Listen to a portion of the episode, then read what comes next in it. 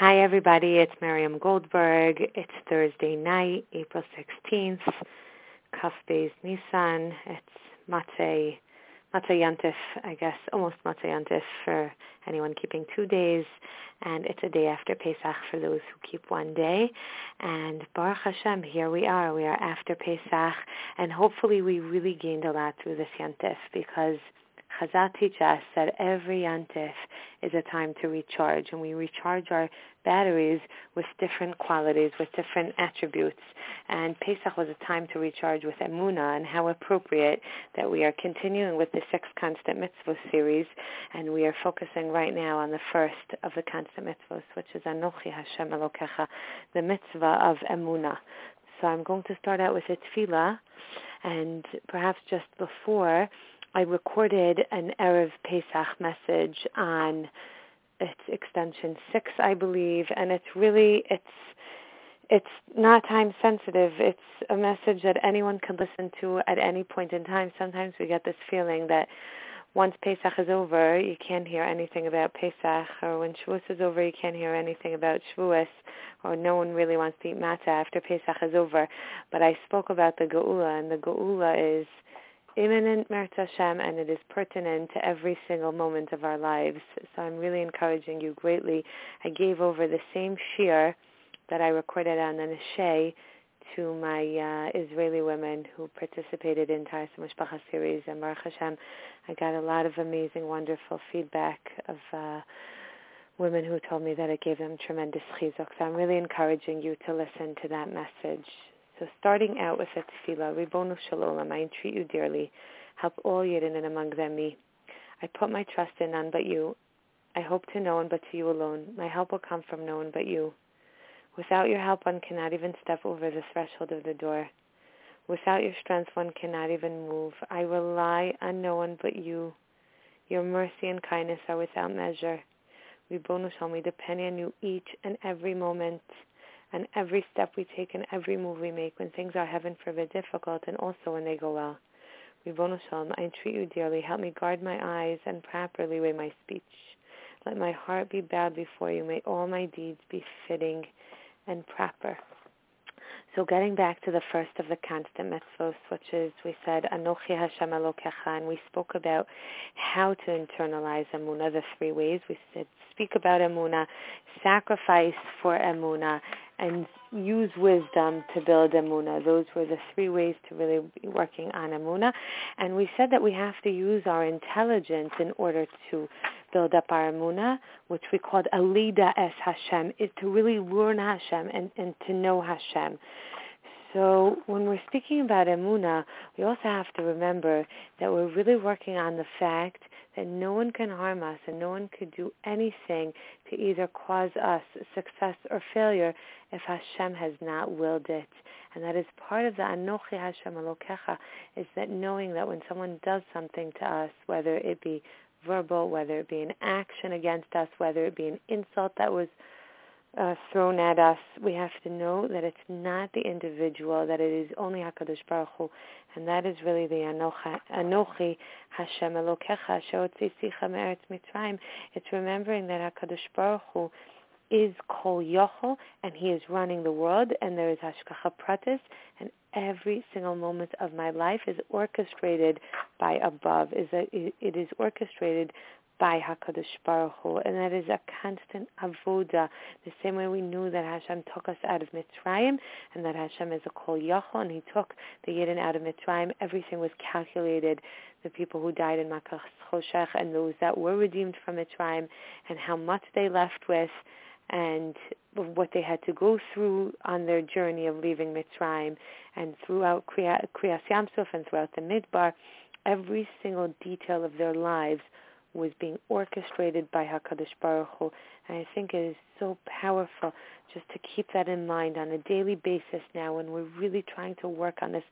Anochi Hashem Elokecha Shotzisicha Me'eretz Mitzrayim, is that every single element of my life is being orchestrated by Hashem from big to little to minute to a child that decided they didn't want to listen to you before going to sleep, to a husband that maybe didn't thank you for supper, to a child that thanked you for what you gave them. Every single little thing we have hakaras hatov to people, but we know that ultimately it is only Hashem. And when someone hurts us, when someone causes us any pain or suffering, that too we know is only coming from HaKadosh Baruch Hu. And when you know that, when you come to that recognition, when you come to that realization that Ein Od Milvado, Hashem Lokecha, you are fulfilling the first of the six, six constant mitzvahs, the foundation of the six mitzvahs, the foundation of our entire Torah, the foundation of our relationship with HaKadosh Baruch Hu is exactly this. And then once you have that down pat, once you have worked on this and you're really trying to acquire it, B'siyata Dishmaya, and you really connect to it in the moment, then you don't harbor resentment or anger or frustration against anyone because you know that right now everything that you are going through is from HaKadosh Baruch Hu. This is a constant avoda and a constant reminder. And really, it's not a simple matter. It's not a simple avoda. It's an avoda that we are constantly sweating over. It is an avoda that we are constantly laboring over, and we're constantly trying to grow. And if we grew in this area yesterday and yesterday, I was able to tap into the Anochi Hashem and today I'm not, that's okay too and hopefully Mirz Hashem tomorrow will be a better day. And many times I say over in my Emunah Bitachon series is really that every moment is a new avoda. And so if someone got angry at you or insulted you, and you knew in the moment that it's not them, it is only HaKadosh Baruch Hu, and this was, for some reason, you were deserving of this, maybe a kapara for you, instead of getting other Yisurim, then first of all, you don't harbor resentment against that individual.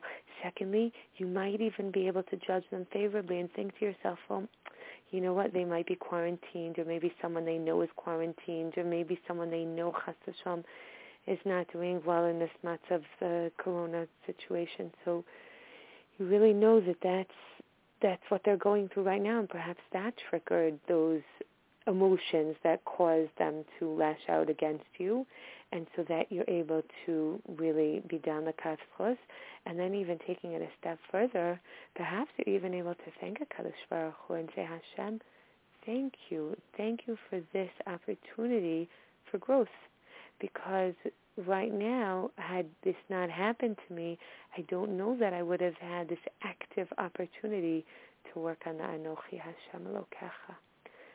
So let's try to work on this aspect right now. This will be the avoda if you're listening to this message today on Thursday. Whenever you're listening to this message, this should be your practical avoda, practical exercise is the next time that someone does something to you that causes you pain or anguish or frustration or anxiety.